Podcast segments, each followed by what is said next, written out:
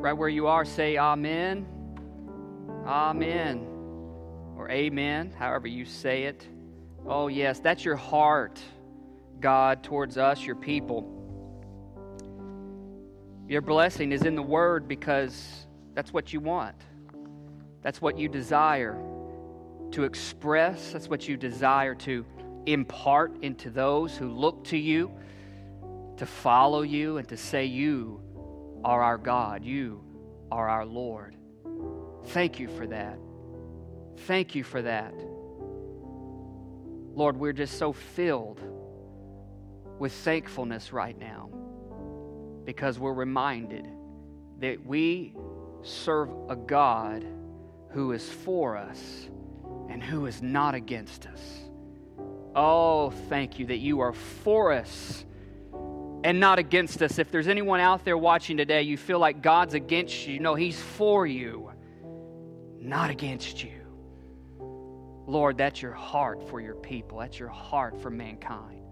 May it be felt today. May it be welcomed today. May it be known today in our lives, in our homes, for our children and our children's children, and so on and so forth.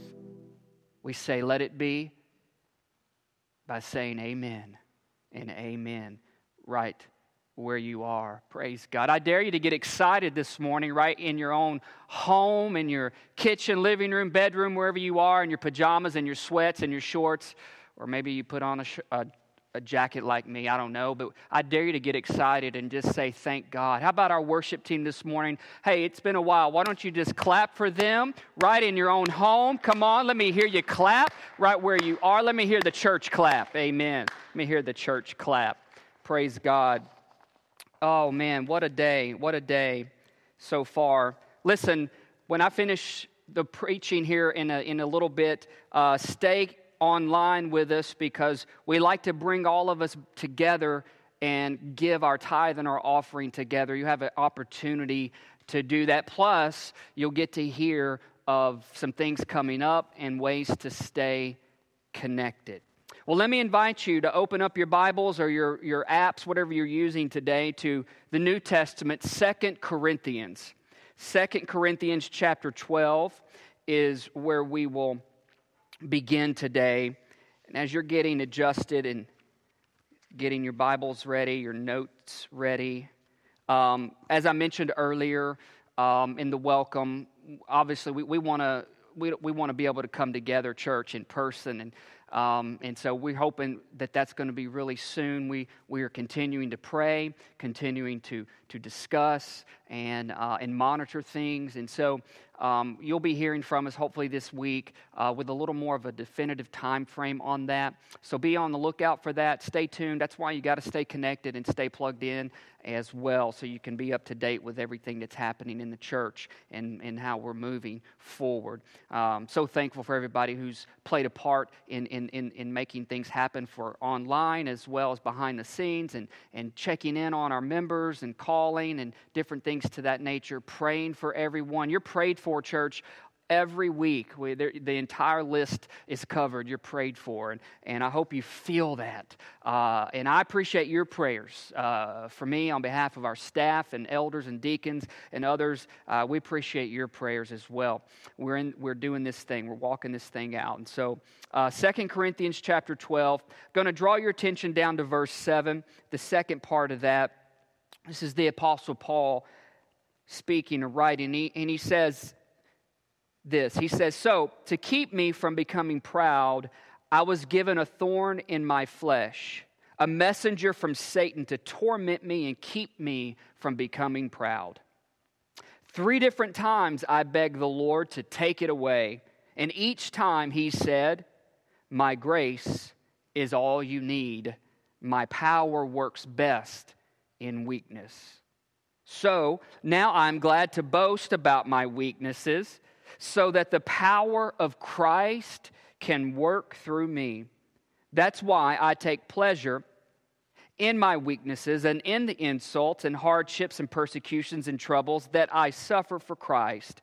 For when I am weak, then I am strong.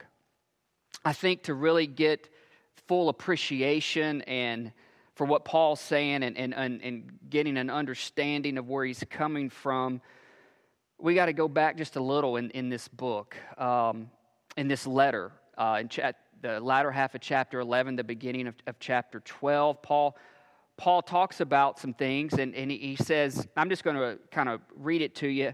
He, he says, um, again, he said, I don't think I'm a fool to talk like this, but if I do, listen to me as you would to a foolish person, while I boast a little.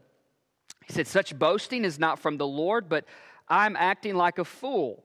He said, And since others boast about their human achievements, I will too. And he goes on and he begins to talk about a lots of things he went through, lots of his, uh, his hardships, uh, a lot of his difficulties, and all the different things that, that he went through. He, he said, I faced danger from rivers, from robbers. I faced danger from my own people. I faced danger in the cities, in the deserts. He says, I've worked um, I've worked hard, long, enduring many sleepless nights, been hungry and thirsty, gone without food, shivering in the cold, all of these different things. He's, he's saying, Look, I, have been there. I've, I've gone through a lot of these things, but what I really need to boast about, he says, I, I want to boast about my achievements because, hey, that's kind of what humans do. He said, but really what I need to be boasting about is what shows you how weak I am who goes around telling people, hey, here's how weak I am. Not many people do that these days. But Paul was setting an example, and he wanted us to understand because he discovered a secret to being strong. And he goes on into chapter 12 and he's like, Hey, I, I had this most amazing encounter with God. I had this vision, I had this heavy revelation. Me and the Lord were so tight, and it was amazing. In fact, it was so amazing, I can't even begin to put words on this to describe it. And he's like, I really want to tell you all about this stuff. I want to really tell you about how I went through some things and how I overcame them. So I really want to tell you about my close encounters with God and how special and how amazing those were. But really, what you need to hear from me is about what shows you how weak I am. Interesting, interesting turn. So, what you really need to hear is about what shows you how weak I am. He said, I, w- I want you to see how my life has been influenced by Christ, how Christ has left an indelible mark, an impression on my life. And I want you to also be influenced by this Christ who has influenced me. He said, So while I want to tell you about all the different things I've done and my closeness with God, I really want to and really need to boast in how weak I am.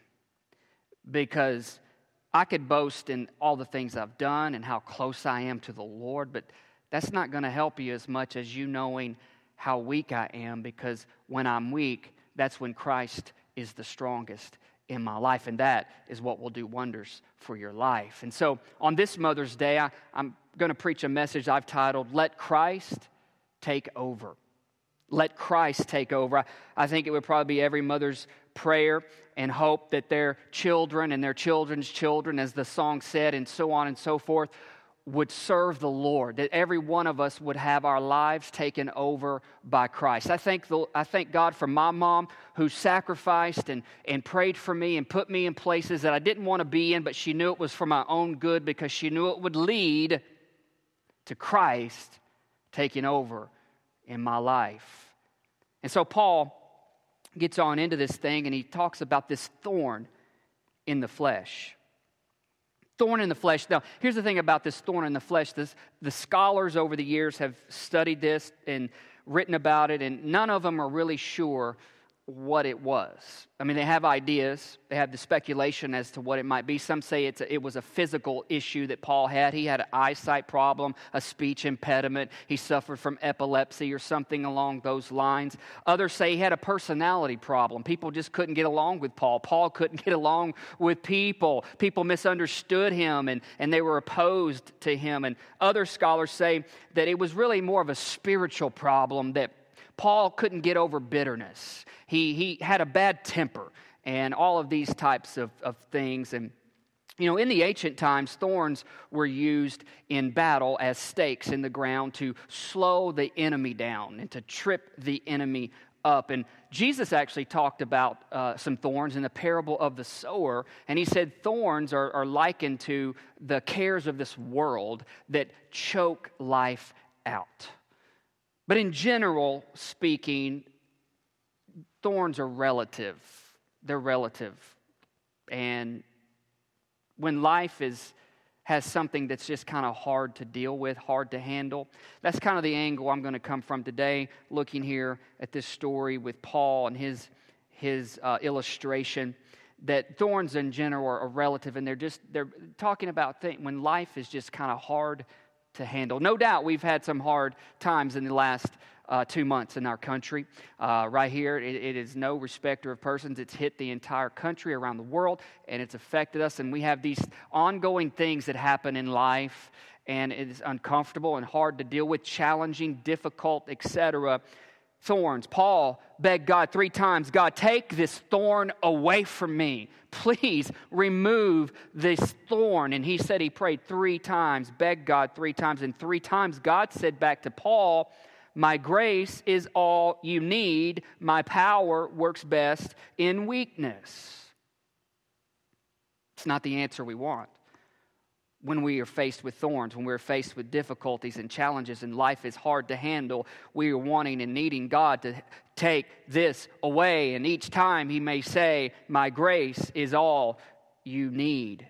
My power works best in weakness. We know three times in the Garden of Gethsemane on the eve of Jesus' betrayal, and his arrest prior to going to the cross, he prayed three times Father, take this cup of suffering away from me. Please take it away, take it away, take it away. And each time he came to the resolve of, Lord, but not my will, your will be done. We see there in the garden, Jesus was feeling weakness, obviously so, facing the cup of suffering. But we see God's grace was stronger. And Paul discovered that. Paul discovered that strength as well. He discovered that grace as well. The secret to strength, Paul goes on to say, was boasting in his weakness. Boasting in his weakness. He's like, you know what? I'm not going to hide. I'm not going to pretend. I'm not going to run from. I'm not going to sweep my weaknesses under the rug. No, people need to know I'm weak. We all have weaknesses. I have weaknesses, and I'm not going to pretend that they don't exist. I'm going to boast in those weaknesses. I'm going to acknowledge those weaknesses because when I acknowledge those weaknesses, then God's grace and His power can work through my life. What thorns are sticking you right now? What thorns are really just zeroing in in your life right now? And then here's the thing what do you do? What do we do when God doesn't remove those thorns right away? Well, I think the answer is found in what, what Paul lays out in his own experience that would help us today, and that is we just need to let Christ take over in our life.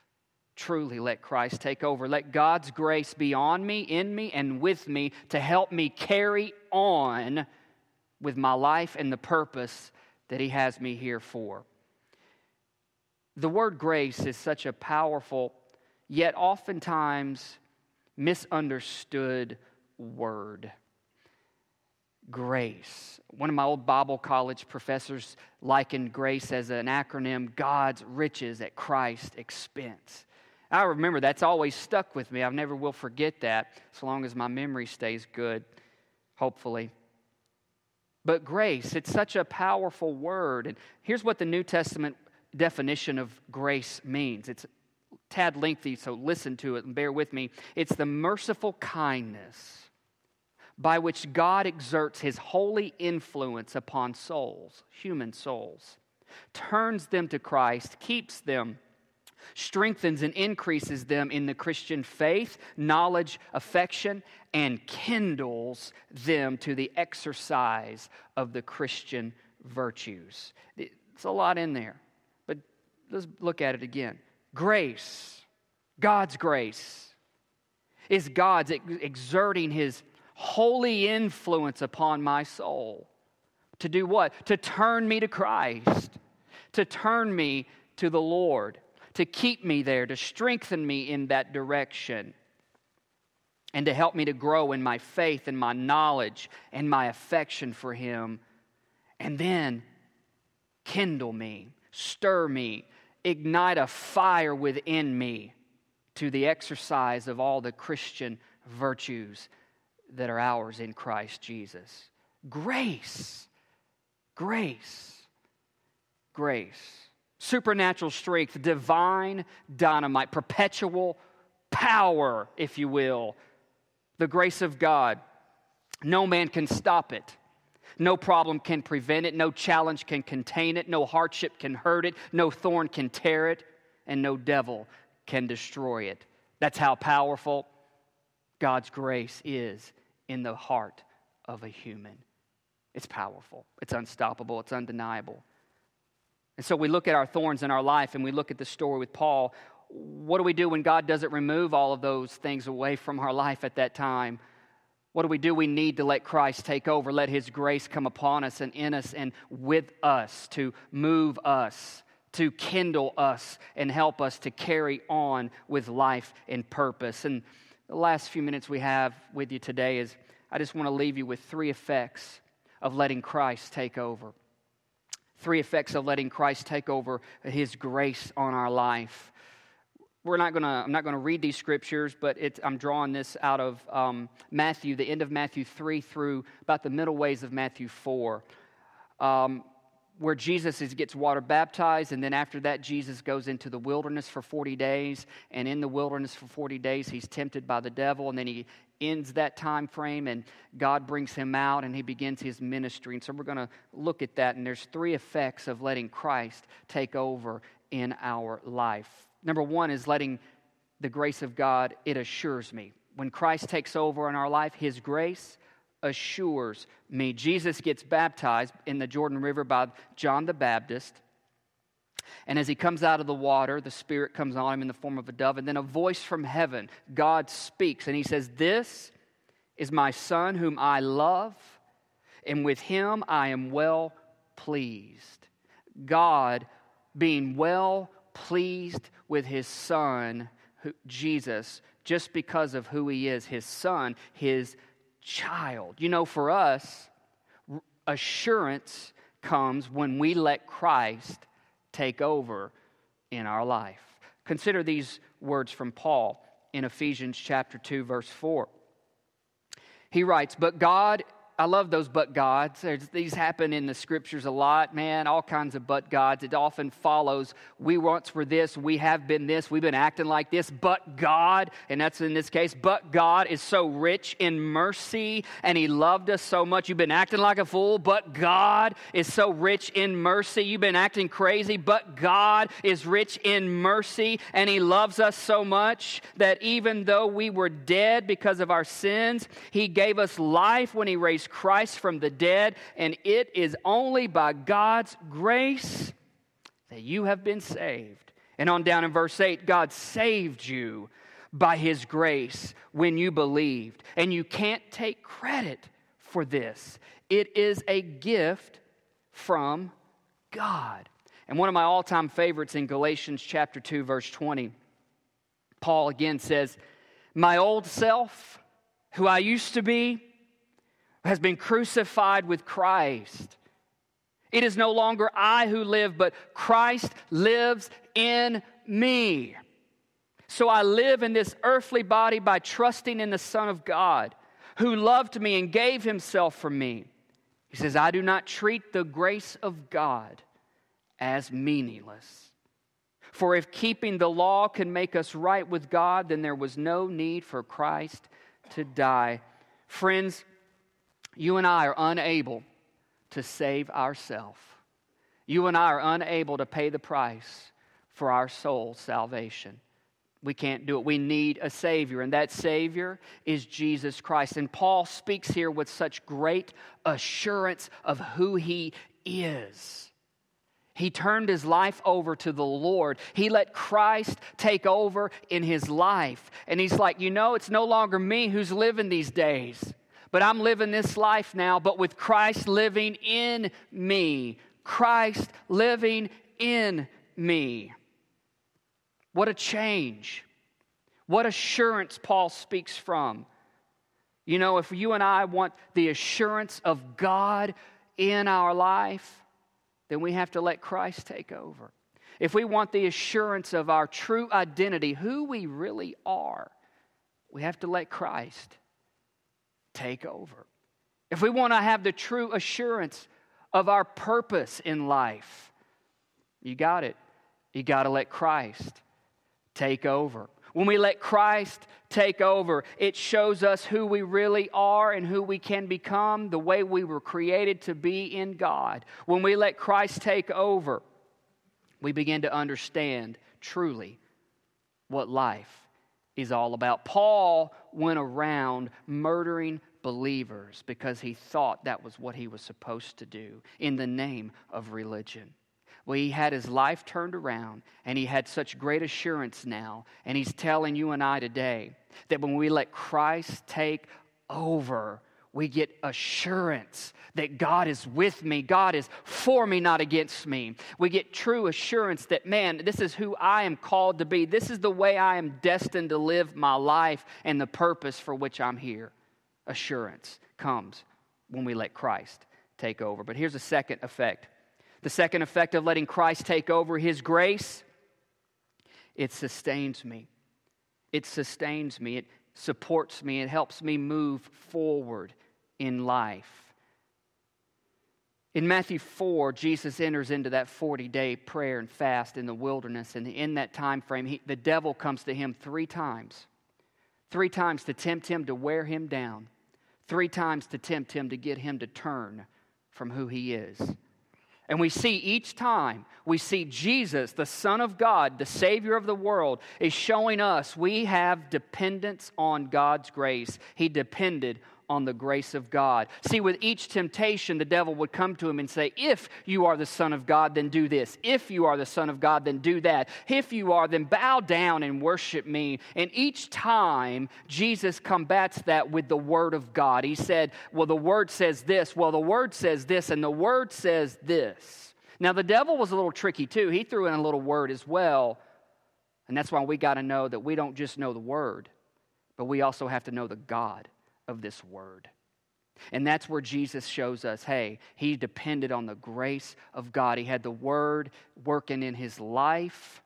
And then, after all that was said and done, said the devil left him and angels came and took care of him. You know, the gospel shows the, the, these, the practices of Jesus and how he depended on the grace of God. He, his practices were things like he prayed often find scriptures saying he pulled away, drew away to a lonely place, a quiet place to pray. He would read the scriptures, he would attend worship. He had the right circle of friends in his life. And for us, being sustained by the grace of God and us experiencing that, we must also practice like manner, the way Jesus did. What did he do? He prayed. Look at what the way James describes prayer in James 5:16, the second part. He says, "The earnest prayer of a righteous person has great power and produces wonderful results." Prayer is to the soul what sleep is to the body. It's needed. It's required. If we're going to function, we're going to live well, we need to pray. We need to have a prayer line of communication with our God, a relationship. Why? Because prayer, James says, uh, uh, prayer is powerful. Prayer changes things. It's a practice of ours in relationship with God, of us being sustained by His grace. Worship. Look at this verse, a, a popular one for this, Hebrews 10 25. in the Passion, it says, This is not the time to pull away and neglect meeting together, as some have formed the habit of doing. In fact, we should come together even more frequently, eager to encourage and urge each other onward as we anticipate that day dawning. Now, I know we haven't been able to physically come together, but we have been able to come together virtually like we're doing right now. And when we do open the church again and we're able to come back together in person, I sure hope and pray that we Uh, do it and that, you, that we all come and practice this. But the, the spirit behind this is hey, the way God can supply grace to us, to sustain us, to keep us moving and support, is we worship together. Worshiping together is so vitally important because that's where we find encouragement from one another and from the Lord to move forward. Jesus also, he read the scriptures. Look at what Colossians says about the word of God.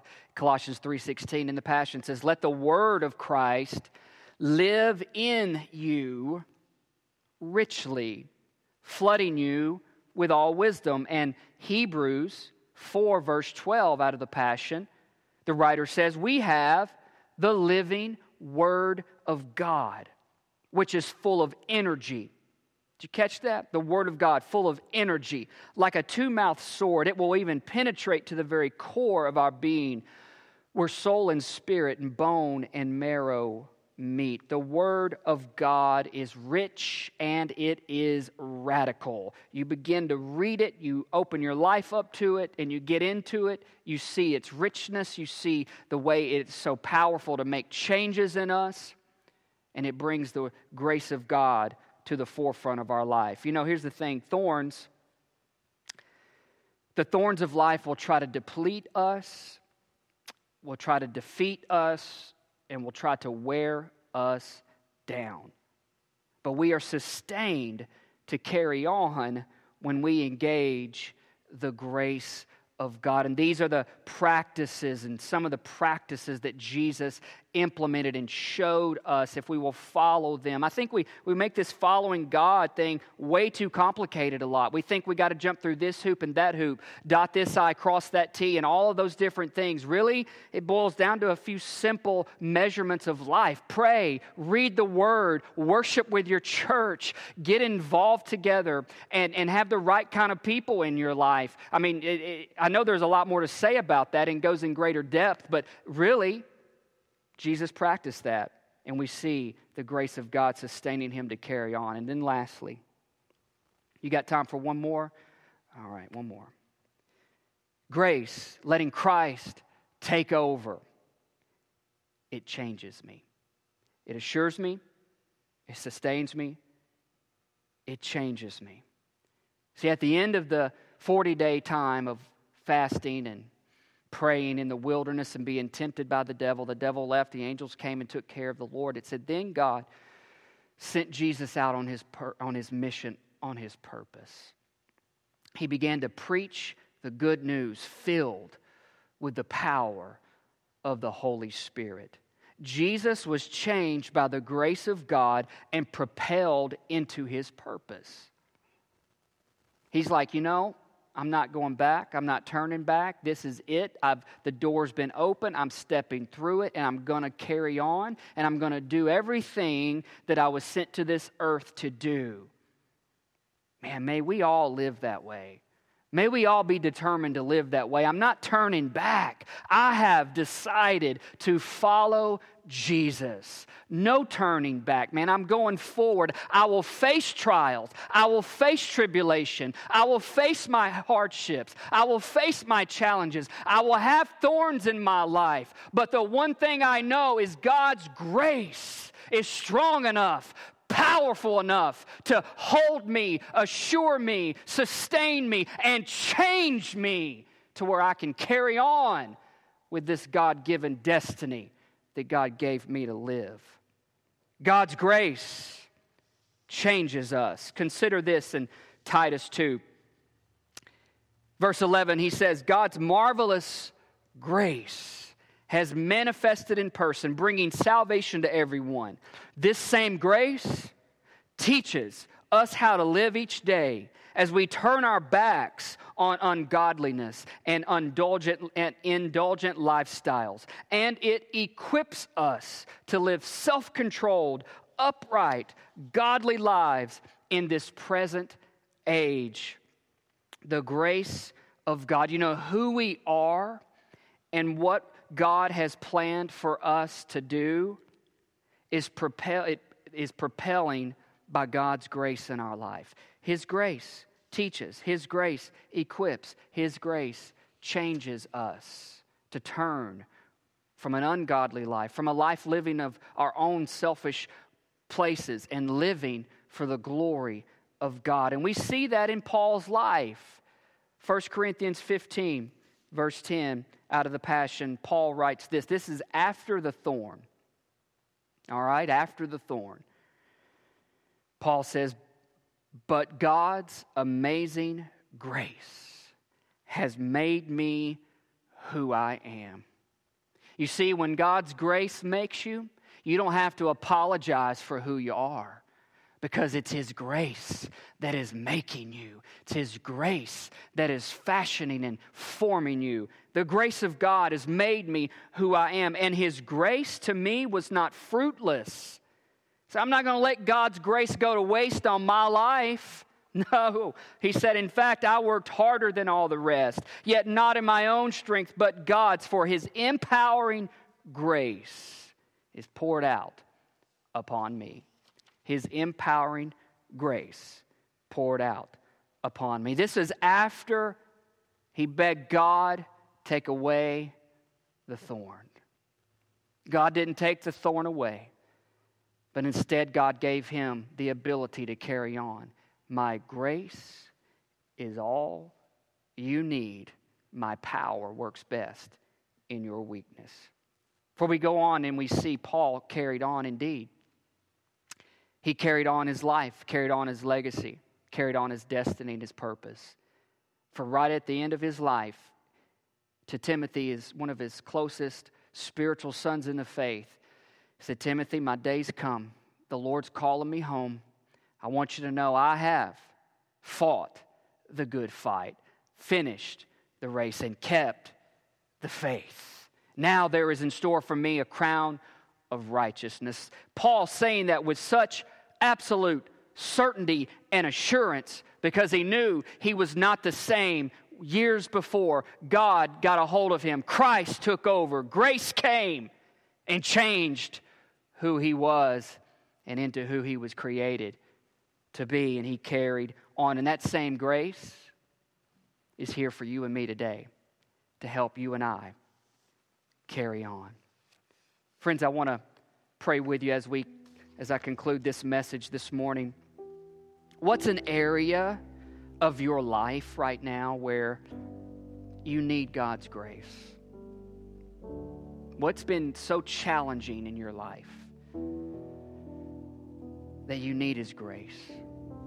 Maybe you're, you need reassurance of who you are in the Lord. Maybe you need to feel some of His sustaining strength in your life to be able to carry on. Maybe there's some things about you and your life that you just wish you could change, but you feel powerless to change them. Maybe there are things about you that you just don't like. You're like, man, I know this way in me is not honoring the Lord, and you need change. You want change. Grace, God's grace, letting Christ take over is what will bring that change, what will bring that strength, what will bring that assurance in your life. Would you pray with me this morning and just bow your heads right where you are? And I want to pray with you and just pray over you. Heavenly Father,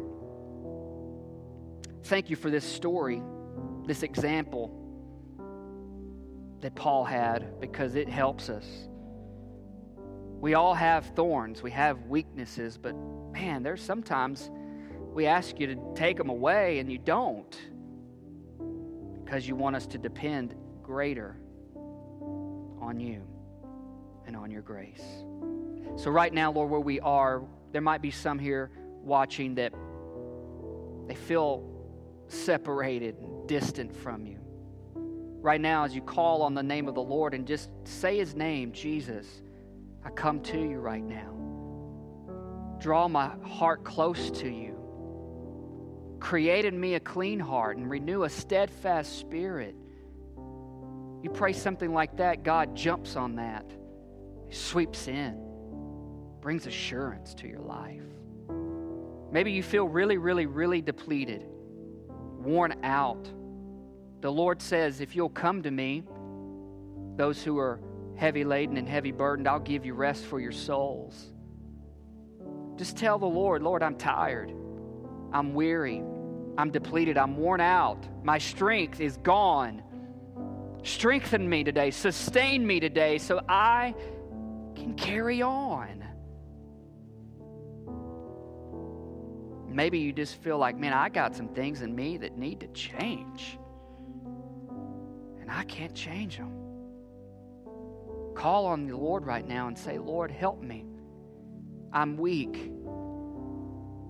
I boast in my weakness. Here they are, God. I know you know them, but I need to like admit it. Here I am. I'm saying I'm weak in this area, that area, whatever it is.